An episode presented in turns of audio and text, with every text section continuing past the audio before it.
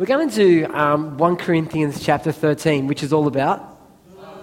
Is it really? Good question. That's what everyone says, love. And everyone makes it about love. But I want to, I want to say, yes, it is about love, but there is, there is a reason it's about love. There's a reason. Let's pray. Father, thank you for this morning. We want to thank you for what happened at 9 o'clock this morning and the families that, that, that don't know you that were here and heard about Jesus. We pray that every heart will be opened, that every mind will be open, Lord, and that you will come to them and meet, them and they'll know you as Lord and Savior. And God, as I speak now, you'll help me to remember what I prepared. And God, you'll give us hearts and ears to hear what you're saying because we don't, don't want this to be another message, but we want you to speak to us and we want our lives to be transformed. In Jesus' name. Amen. Do you believe that? You want your lives to be transformed? Yeah, amen. I do. Amen. I do. On Friday, I was at, um, just two days ago, I was at the beach I did a bit of, I do that every, most Fridays, go to the beach. It's good for me, helps me de stress. I did exercise and I got back to Wanda Beach and I do some stretches on a park bench. And as I was stretching over a park bench, I, over, I overheard a conversation between a man and a woman. They weren't married and they obviously just met each other and they asked the question around, um, How many children do you have? It was that, that sort of level conversation.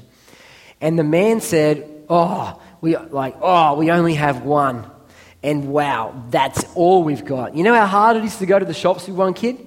If, we want, if I just want to go and buy a loaf of bread, I've got to load up the, the, the child in the car, and then I've got to get a toy, you've got to get a nappy bag, I've got to get the pram, I've got to do all this stuff. It is so hard.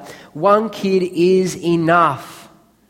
And then he went on to say, a couple other things, and he went on to say, man, we never have any more kids. My life is so different. I can't do what I want to do anymore because of this kid. Now, when I heard that, I'm like, I'm about to. I, I thought three things. First thing is, I need to talk to this guy. I got three kids, and it gets easier.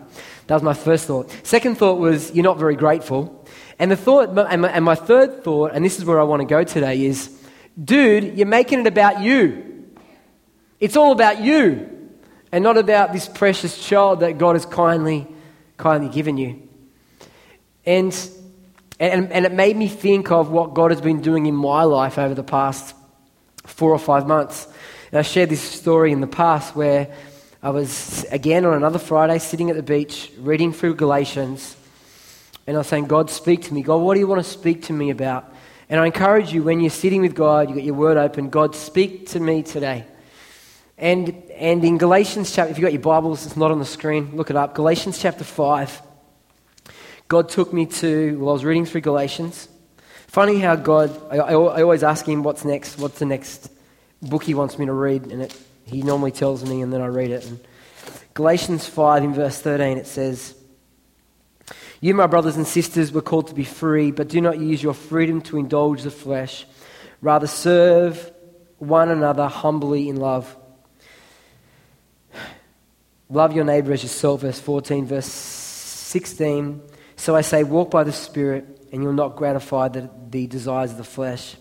For the flesh desires what is contrary to the Spirit, and the Spirit what is contrary to the flesh. They are in conflict with each other, so that, so, that you, so that you are not to do whatever you want.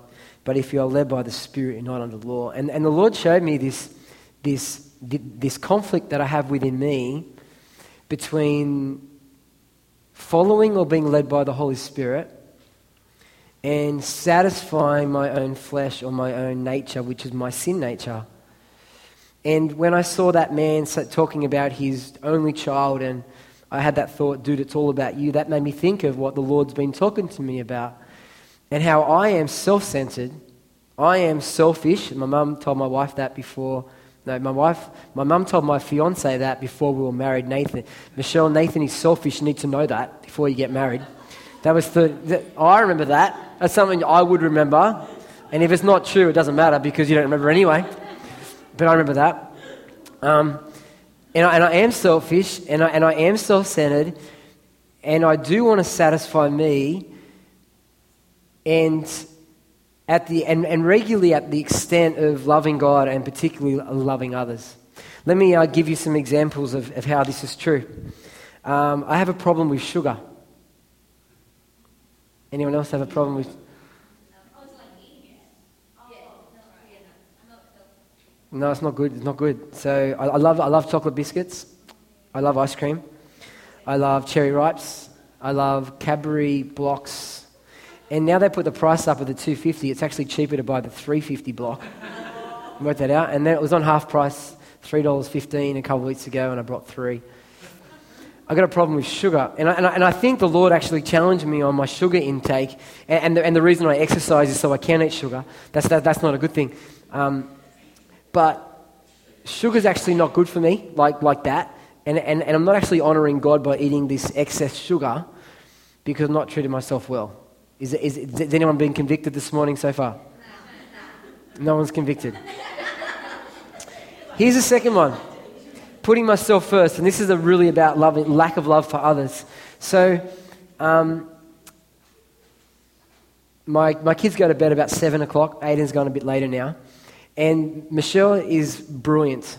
She's a brilliant parent, my wife is a brilliant parent, great with homework, and a great at putting the kids to bed. And she has a routine read the Bible, pray, read a book, go to sleep.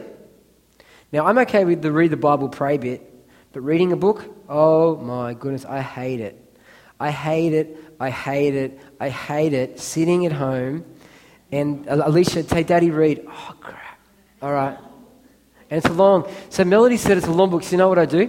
Because she's only three, she won't know. I skip. I read a page, skip three pages, read the next page, skip three pages to get to the end faster. Is that bad? That's bad. Now, That's right, generational curse. Um, and, and so what's happening is that I don't, I don't know why. I, don't, I, I could give you, I, I won't tell you that story this morning, but like in me, there's this desire not to read to my kids. I don't want to do it. I, I just, it repulses me for some reason. But that's the flesh. That's the old self. That's this Nathan, all about Nathan thing. And by me not reading, running downstairs as fast as I can to get out of it and, and allow Michelle to do it, I'm not actually loving my kids in the way they need to be loved. I'm putting myself first and not them first. I'm loving me rather than loving them. Anyone convicted? Melody? No. All right, good try. I tried. Third thing. Third thing. After a big day, this is going to convict some of the men. After a big day at work, I love to come home, sit in front of the TV, and go to Channel 24, which is like news all day long. I, I, I like that. And, and then Michelle is bathing kids, cooking meals. And instead of me saying, Michelle, what would you like me to do? I'm happy to sit on the couch. Again, that's Nathan centered. That's me following the flesh and not following love for my, for my wife. Anyone convicted at that one? Thank you. You know, all these things, these three examples are all about me pleasing me. The first one, sugar, is not, is, was, was about me pleasing me rather than pleasing God, and the other two were about me pleasing me rather than honoring and loving my kids and my wife in the way that I should. And you know what? I don't think I'm alone in this.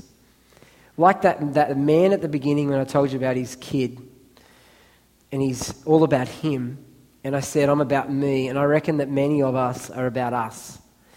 Because in society today, society is making it all about me, my agenda, what's best for me, what's comfort in life, what's have the nice house, have the nice kitchen, has the latest, do the renovation. Channel 94's got all these renovation shows, which are really cool. I like to watch them too. Um, make your house nice, get nice clothes, make it about you. And you know what? We need to love ourselves. The Bible says that. We need to actually treasure ourselves. We need to look at ourselves and go, You're awesome. And now people find that really hard.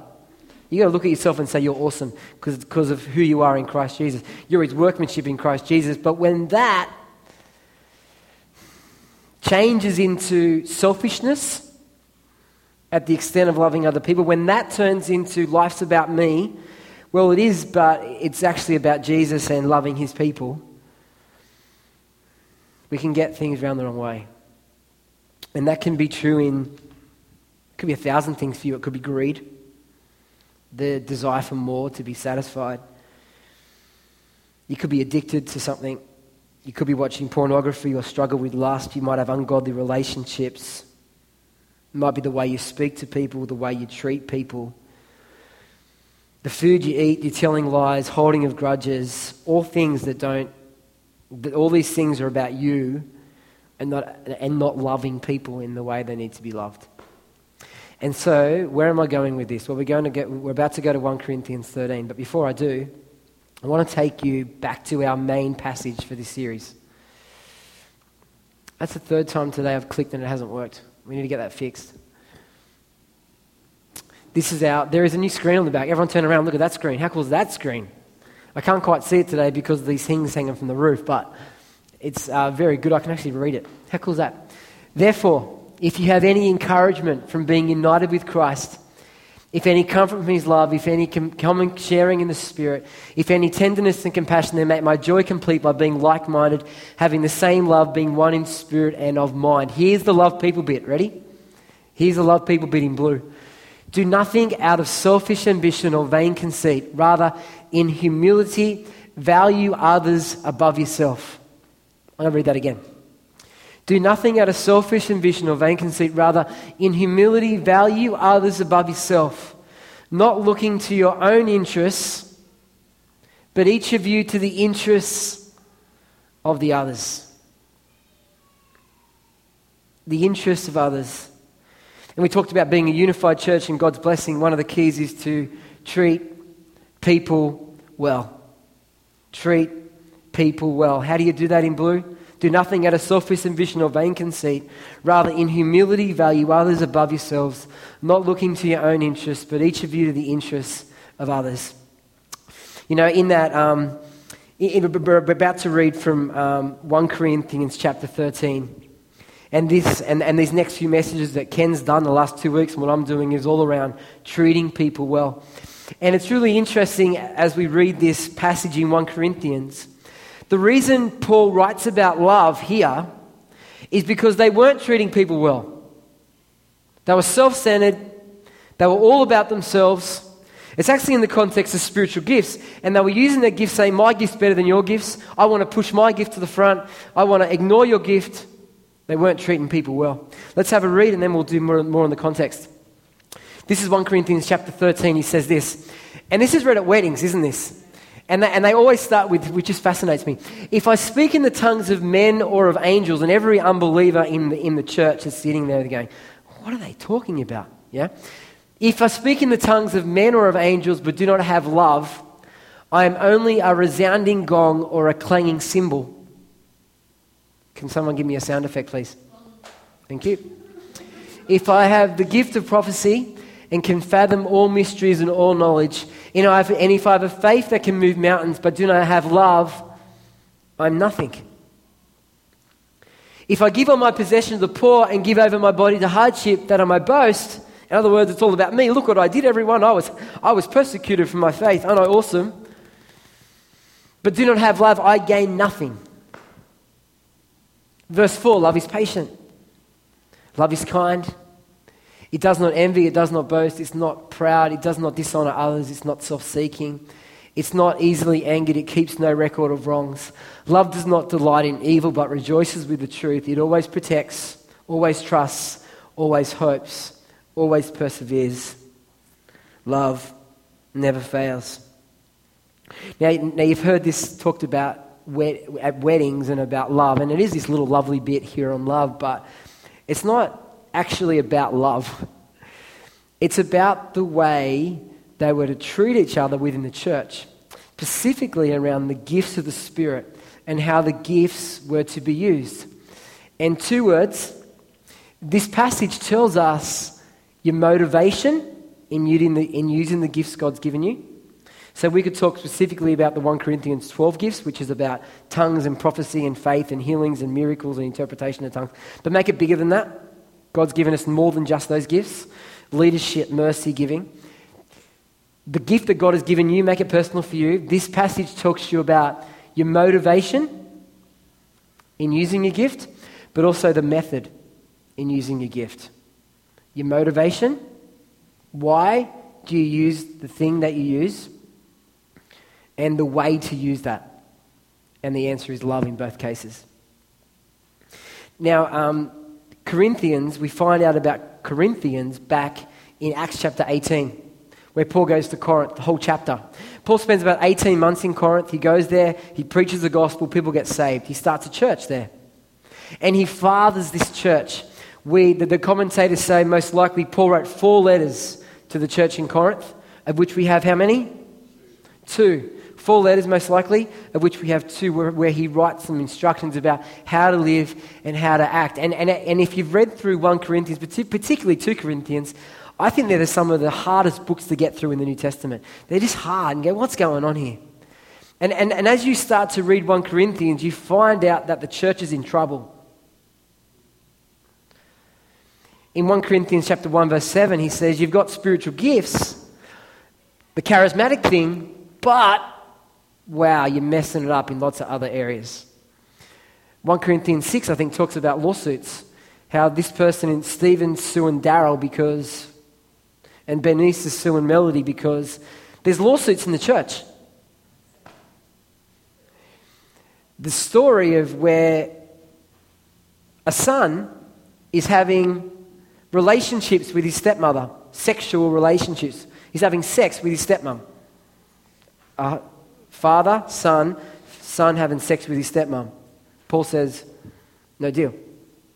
Not okay. They're getting drunk at communion. Now, they didn't do communion like we do communion. They had a meal, they went to someone's house, they ate, they had four cups and they ate, they had a feast. And, and people were getting drunk and they were putting themselves in front of others and saying, people eating too much food, so people missed out and wasn't a good thing. And then there's another, there's another story where he tells around food. And he talks about how some people have who struggle with food that's been sacrificed to idols or even pork and stuff that they couldn't eat as Jews. And people who are, who are young in their faith that struggle with food, these so called mature Christians were eating the food that, they, that was right to eat, but it was making these people fall down in their faith because they weren't ready for that yet. And there's a massive lesson there for us. And Paul says, don't, don't do anything that's going to bring, bring your brother down. And that's the stuff that was happening in this church. And over and over again, and they were rejecting Paul and his leadership, and he had to write about that. The, the, the, our church is in a mess. And so Paul comes in pretty heavy, and if you've got your Bibles, if you look at 1 Corinthians 11, he makes this statement about the things he's about to write. 1 Corinthians 11, verse 17, he says, You get your Bibles? Please, Bibles, phones. 1 Corinthians 11, verse 17, it says, In the following directives, I have no praise for you for your meetings do more harm than good. Ha! I'll read that again. So, this is our um, 9 o'clock service this morning, everyone. Well, Lifegate Church, I have no praise for you for your 9 o'clock meeting, for your meeting did more harm than good. Imagine if he said that to us. Well, that's not true. It was awesome, 9 o'clock today. But imagine if Paul said that to us. Your meetings do more harm than good. And then he talks about the communion feast. And then in chapter 12, verse 1, now let me speak to you about the use of spiritual gifts. He says that when the Spirit's given, no one can say Jesus is, um, no one can say Jesus is Lord but by the Spirit. So you've got to be, have the Spirit to be a Christian. And then in verse 4, he talks about how there's different kinds of, different kinds of gifts. And in verse 7, it says, Now to each one, the manifestation of the Spirit is given for what? The good, the benefit at all, or the common good. The reason God gives gifts is so that you will benefit, that I will benefit, that we will benefit each other. And then, Paul, down in, down in verse 12, he talks about the body. And he talks about a physical body and the hands and the feet and the fingers and the head. He says they're all important. If one part's not honored, the whole party, the whole body is affected. If one part is not effect, working effectively, the whole body is affected. So he says, this is the truth of the spirit. This is what the spiritual gifts are there for the common good. Then he says, each person in the church and each, and each gift is important. And then he lines them up in chapter 13, which is on the screen, which says, If I speak, actually, I didn't do this slide I was supposed to. You know, I said before, your motivation and your method need to be love. I had a slide for that. Sorry about that. Moving on. 1 Corinthians 13, verse 1. Then he goes, If I speak in the tongues of men, if I speak in the gift of tongues, speaking in tongues, but do not have love, Gong. Gong. So if, if God has given me that gift to speak in front of the church and, and, and there's an interpreter there or whatever, but if it's about I'm going to speak in tongues and, and so that you think I'm awesome because I've got a gift and because it's going to make me feel really good, but if I don't do it with an attitude of honoring you, with having someone with a gift of interpretation, someone that's going to build the body, well, then, gong, it's useless. And then he says, if I have the gift of prophecy and not just a little one, a massive one, I can fathom all mysteries and all knowledge. I'm a superstar, I'm a guru of prophecy. And, and what if I have faith? I believe God and I trust God, like Charles Pretorius or Heather Andrews, those faith people you know in our church. I trust God, I trust God, I trust God that can move mountains. But if I don't have love,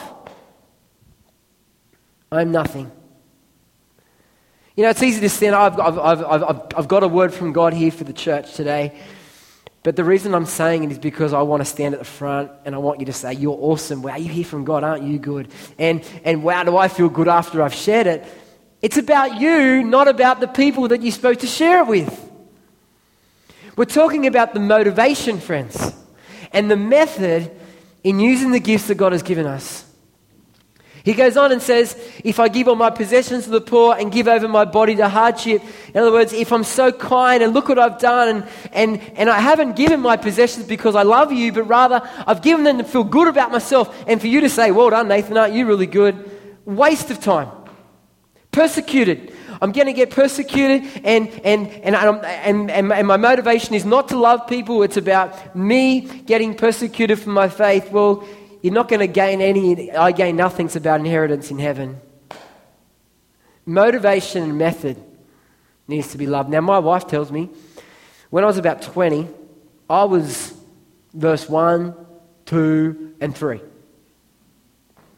I was I'm a task rather over relationship. If you don't know that yet, I'm very task. And when I was part of the church, I was a part of, I, I can't even remember exact, I can't even remember examples, to tell you the truth. Probably music, probably kids program, probably youth ministry, I don't know. And I was so focused on getting it right, on doing this well, that I would give feedback to people. And it was strong. And my wife would say I would squash people with the feedback I got them. Because my motivation and my method was not love. My motivation was let's do it well, task. It wasn't really about loving them now. Some 18 years later, hopefully that's changed. And now I give feedback because I love people and I want them to flourish. But I was like this. And if you were like this, you can change too. Paul says, We've got to use our gifts with the motivation to love and the method, the way we've got to share things is love. And then he goes through this big list. Now, I, I, did, I did a bit of research on, on these words, and I want to take you through them. You know, for the, for, the, for the church in Corinth, it was all about them and about the individual rather than the group. For that man back at Cronulla Beach on Friday, he was so passionate about himself and him, his life and his way that he struggled with his kid. And I reckon we all struggle with that at some point, at some level, where it's about our comfort, it's about our satisfaction, and not about others. So then Paul, Paul then shows them in verse 14, actually, chapter 14, the next chapter, he says, Follow the way of love. Follow the way of love. I love that. But back in this passage, he says, um, I'm going to show you the most excellent way. That's in the end of chapter 12. And then he talks about the method and the motivation. The first thing he says is love is patient. Here's a definition of patience bearing provocation, annoyance, bearing annoyance, bearing misfortune, bearing delay, oh, bearing hardship or pain, with fortitude and calm, without complaint, anger, or the like. Holy dooly, I'm in trouble. Anyone in trouble? I'm in trouble. Let me read that one again. That was, that, that was, the, that was the biggest one for me. this, is, this is for me. Love is patient. Patient is bearing provocation, annoyance, misfortune, delay, hardship, pain, etc., with fortitude and calm and without complaint or anger or the like. Love is patient. Who takes out the bin at home? Does it happen at the time that you want it to happen? Is the house clean like you want it to be cleaned? Do the kids get the stuff done that you want done? You can create a hundred things about being patient. Does your partner change as quickly as you want them to change? When we're loving, we allow. We're slower. Oh, wow. We, we uh, go through stuff without getting angry. Let's go to the next one. That's enough, seriously. love, is, lo- love is kind. Kind. It's going to get easier. Kind. Of a good or bene- benevolent. I don't know what that word means. Of, of a good nature or disposition as a person. Having a good nature. It doesn't envy. Envy is a feeling of discontent or covetedness, wanting what someone else has had, someone else has got, with regard to another's advantages, success, or possession. Envy is a feeling of discontent or covetedness with regard to another's advantages, successes, or possessions. Know, how do you feel when your friend does better than you? When they've got the house that you want, they got the car that you want, they got the job, they got the life, they got the money, they got the health that you want. Four, love doesn't boast. Boasting is to speak with exaggeration and excessive pride, especially about oneself when everyone at work's telling, you, telling, telling each other how good they are and how, they, how, how they've succeeded in the team and, and, and what they've given to the team for the team to succeed, and you want to butt in and say, Well, look what I've done, that's boasting. Love doesn't do that. That's proud. What am I up to? Proud. Proud's next. Love's not proud. Proud is having or proceeding from or showing a high opinion of one's own dignity importance, or superiority. I'll read that again. Proud is having, proceeding from, or showing a high opinion of one's own dignity, importance, or seniority. Love does not dishonor others. Now, dishonoring is to not be honest. Dishonoring is willing to lie, willing to cheat, willing to steal, not worthy of trust or belief. That's dishonoring. Love does not do that to others. Love does not cheat, lie, steal. Love is not self seeking. How are we going? Love, are you following it through? Love is not self seeking. Self seeking is putting your own desires above others. Even when everyone, everyone else is doing it, the guy at the beach, your pastor, um, the media tells you to do it, the Brexit vote. Can you say that? No, he did. Maybe that was a good thing, I don't know. Love is not easily angered. Anger is a strong feeling of displeasure and, and I can't read that word. I just leave that out. A strong feeling of, I can't read this, and belligerence. Belligerence is the word. What does that mean? There you go. Not, not in accordance with what is, oh, wrong one. A strong feeling of displeasure or belligerence aroused by a wrong. You know, when people keep doing the wrong thing. The president of the soccer club keeps getting it wrong. There's this guy. This is being recorded. Forget it. Um, he keeps getting it wrong. He keeps bringing up my manager and saying the game's off, and it's not really. Oh dear. Not easily angered. love, love, love. Love keeps no record of wrongs. Oh dear, love keeps no record of wrongs.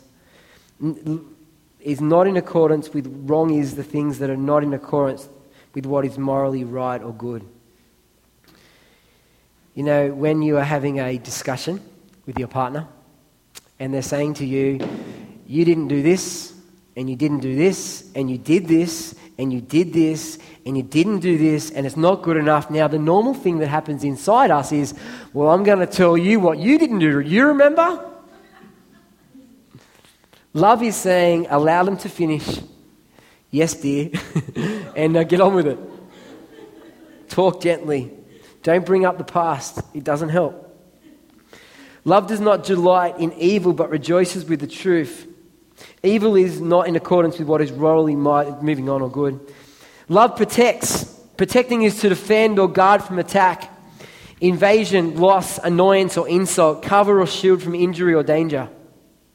You know, friends, we are called, as parents, we're called to protect our children. Love protects them. Trust, reliance on the integrity, strength, ability, surety, etc., of a person or a thing. It's confident.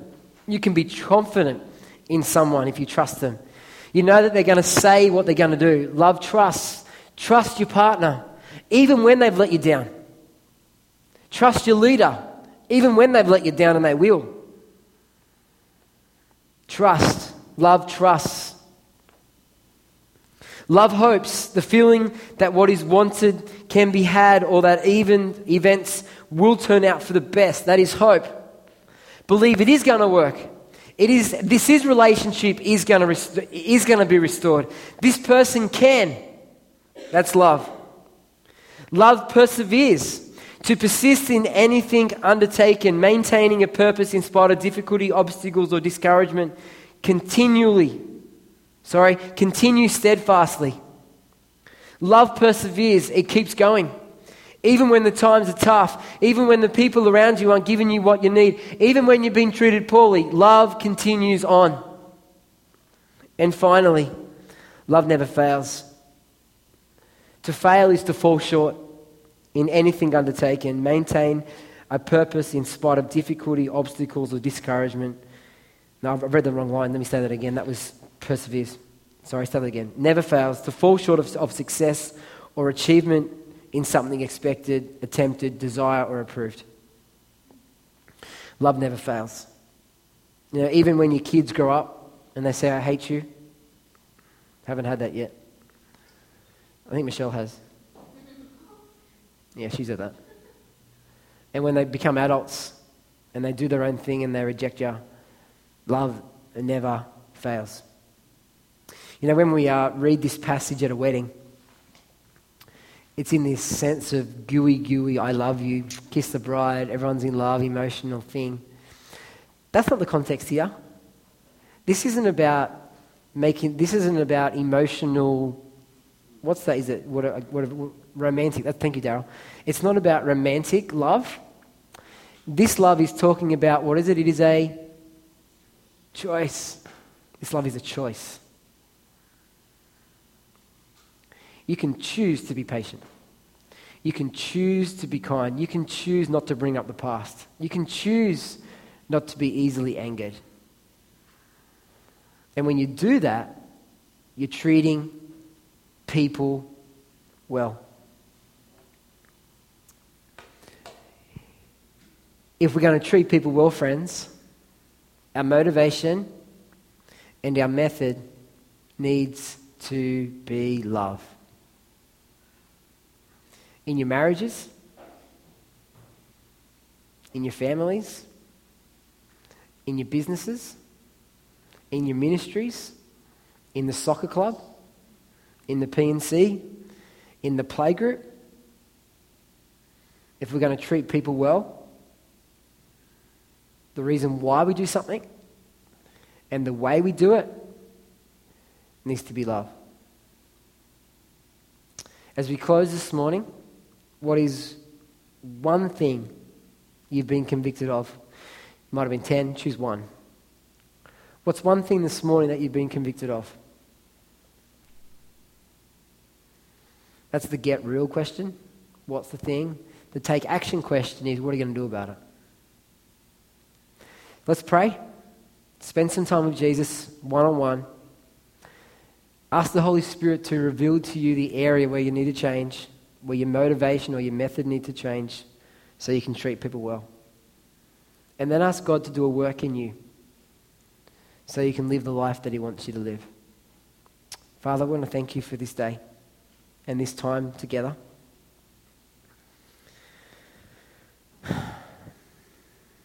And God, we ask that you speak to us now. Convict us by your Spirit, God. Show us the areas of our lives where we need to do where we need to love people differently. Take some time with the Lord.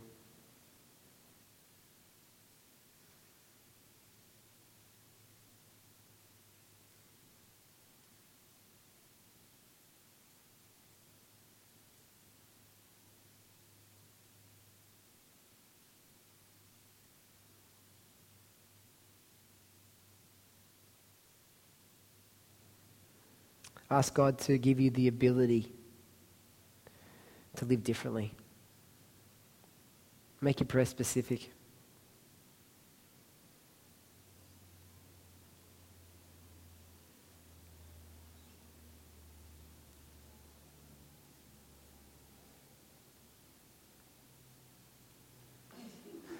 The world would be the uh, world would be a much different place. And do you know how God changes the world. Do you know his, his method? One person at a time. And who does he start with? His church. Starts with his church. We treat people well, the world gets transformed. Thank you, Daryl. Something like it. If, if you like prayer this morning, please come, come to the front. We'll pray with you. Otherwise, be released. Thank you for listening for so attentively. Have a great week. May your attitude, may your motivation, and your method be love. Amen.